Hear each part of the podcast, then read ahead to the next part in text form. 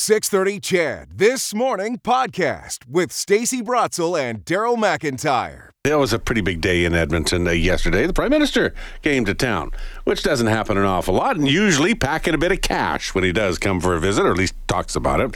How about one hundred seventy-five million dollars for new housing projects, a deal with the city to uh, to, to put into housing that's supposed to fast-track more than fifty-two hundred new housing units in Edmonton? Here's a bit of what the Prime Minister had to say uh, yesterday on this topic.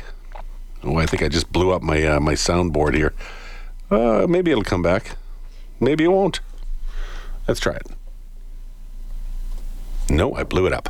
Here, let, let me try to. Let me try to. Okay, you try, try it. To uh, run a clip.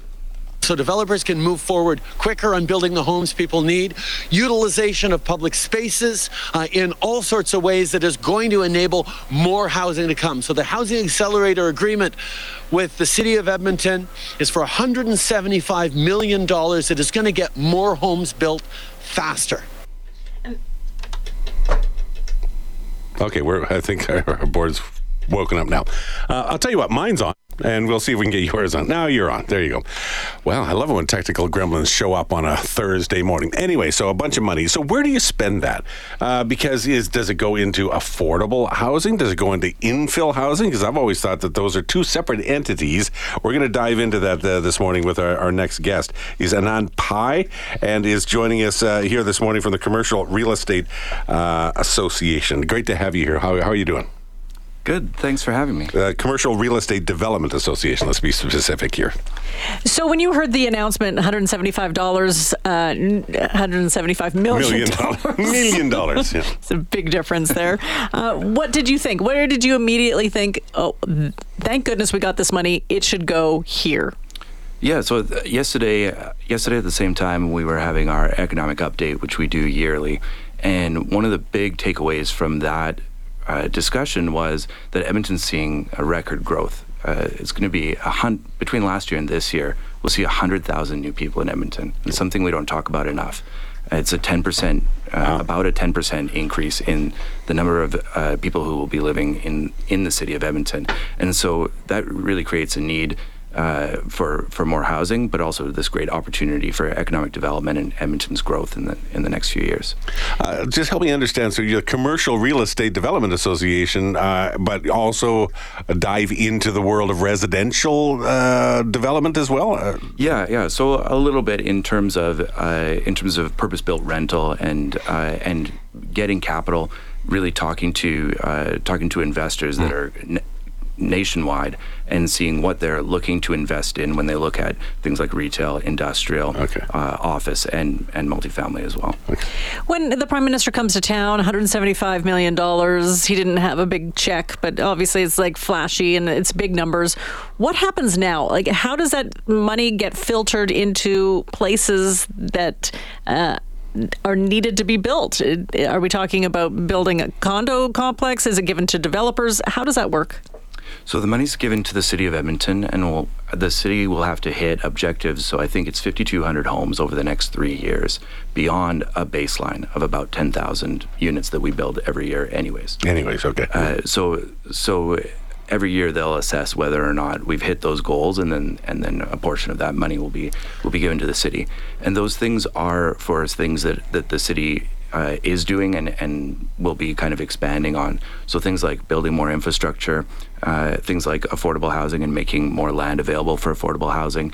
And then also things that we're already doing really well, like uh, like our zoning bylaw rewrite, uh, just finalizing the details on those those kinds of things. Where do you think the money should go? Where should it should be focused? Well, what I kind th- of housing? I think that that understanding the context of how many people are coming to Edmonton really gives you a sense of it. And we do really well in Edmonton with the fact that we've already cut a lot of red tape. We've got this zoning bylaw. So we've done a lot of the things that the federal government is asking other municipalities uh, when they've given these housing accelerator Uh, funding agreements to other municipalities. They've said, you know, change your zoning bylaw, reduce parking minimums, allow people to build yeah. garage suites. We've done a lot of that stuff in Edmonton. So I think that uh, one of the areas we really want to focus on is how do we how do we direct that growth into into existing areas?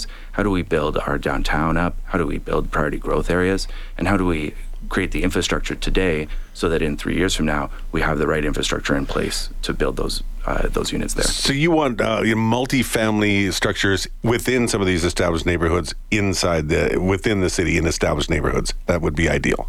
Yeah, and I think we're going to be talking about this. Uh, we're going to be talking about this a lot, and it won't be the last kind of infrastructure that we need to accommodate one hundred thousand people, yeah. uh, the next one hundred thousand people into Edmonton. But there's pros and cons to that, right? The mm-hmm. infill uh, builds, do they tend to be more expensive than um, you know, doing it in sort of the boonies, if you will, sort of on the on the outskirts of the city where land seems to be a little bit cheaper, at least in, in my view. Although then then. I guess the con would be there's no transit there. So if somebody is living in affordable housing on the deep north end of Edmonton, how are they getting to their job? So what are the pros and cons of, of focusing on infill? Yeah, I think uh, you alluded to affordable housing, and, and I think that exists on a spectrum, and we really we really work on the market affordable side of things. What we've seen is that in the last year, uh, rent growth in Edmonton has been uh, between six and seven percent. But in a place like Calgary is over fourteen percent. In a place like Vancouver and Toronto, you know, somewhere between eight and nine percent. So we're doing better than those places, but we're going to need to continue building both multifamily and uh, suburban residential just to accommodate the number of people that we're uh, that we're looking to accommodate. We're seeing right now that that interest rates and construction costs have skyrocketed in a way that that I hadn't even anticipated, really. Uh, really quite a lot. And so that's going to push people uh, when they first move here, I think, to consider uh, purpose-built rental and then uh, and, and then moving into uh, to potentially, you know, condo or, or a house. I get the feeling there could be some backlash here for a couple of reasons. When the whole zoning bylaw conversation was being had, people who lived in these older established neighborhoods were saying, oh, there's just going to be an apartment block in this corner, another one over here, and you're throwing it wide open. If it, I can hear them now going, this is exactly what we were worried about, that it's an over-densification potentially that can change our neighborhoods. Yeah, one of the things, that, and the reason why NAIOP is interested in, in this area... And NAIOP is your organization, right? Organization. Okay. In, in commercial real estate, a lot of commercial real estate developers, and especially national commercial real estate developers, are thinking about their sites, uh, retail sites. And so you think about places like Bonnie Doon or Westmount or, or these other areas that are really... that are really ripe for that kind of redevelopment, right? Like, that's where that's where I think we can see a huge... Uh, a huge shift in in where people live is in those areas, because there's a lot of parking in those areas, and we've done the work already in terms of uh, in terms of uh, having zones that could allow for development on those sites, some a mix of residential and uh, retail. But the concern about changing their neighborhoods, I, I know they're going to say that this whole conversation validates those concerns.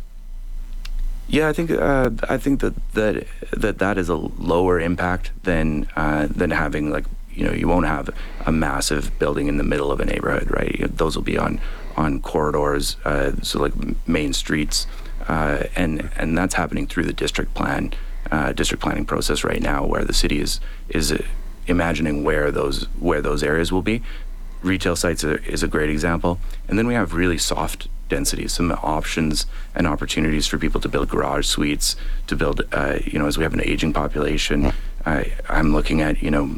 What do I do with my with my garage? Is there a place that uh, that I can build there? Basement suites, things like that. So I think that that's the opportunity where we where we build what the city is calling nodes and corridors. Yeah. yeah, but the same people who are complaining about, you know, a big building in their infill neighborhood also complain about their schools closing because there's not enough people, not enough people in there. those in those neighborhoods. And they're also complaining about uh, urban sprawl as well. So I, I, I think that uh, I think there needs to be a balance, and it certainly sounds like uh, you, you definitely want the ear of City Council to say, listen, let's think about this instead of just automatically thinking about the outskirts and, and you know, making the border of our city even bigger. So is that is that something you're actively talking to council about? Yeah, well, this funding announcement just came out yesterday, so we'll be having that conversation with calls will council, be made council and administration. Uh, but uh, but really, I think that the uh, that the the main opportunity here is just to see that that growth, how much Edmonton can grow in the next several years. Uh, As as an opportunity, and how we can make that the most affordable. That's that's really the uh, our, our shared goal, and then we'll work from there on uh, on, on all of the different actions within the plan. Like you say, the funding just announced yesterday, so we'll see what the city does with it and who they listen to, and uh, it's what the uh, the conversations are like. Thank you so much for coming in and chatting about this with us. Appreciate it. Thanks very much. All right, you bet. It's Anand Pye, who is a chief executive officer of an organization called NAIOP Edmonton. That is the uh, Commercial Real Estate Development Association. Great to have you in here. Appreciate it.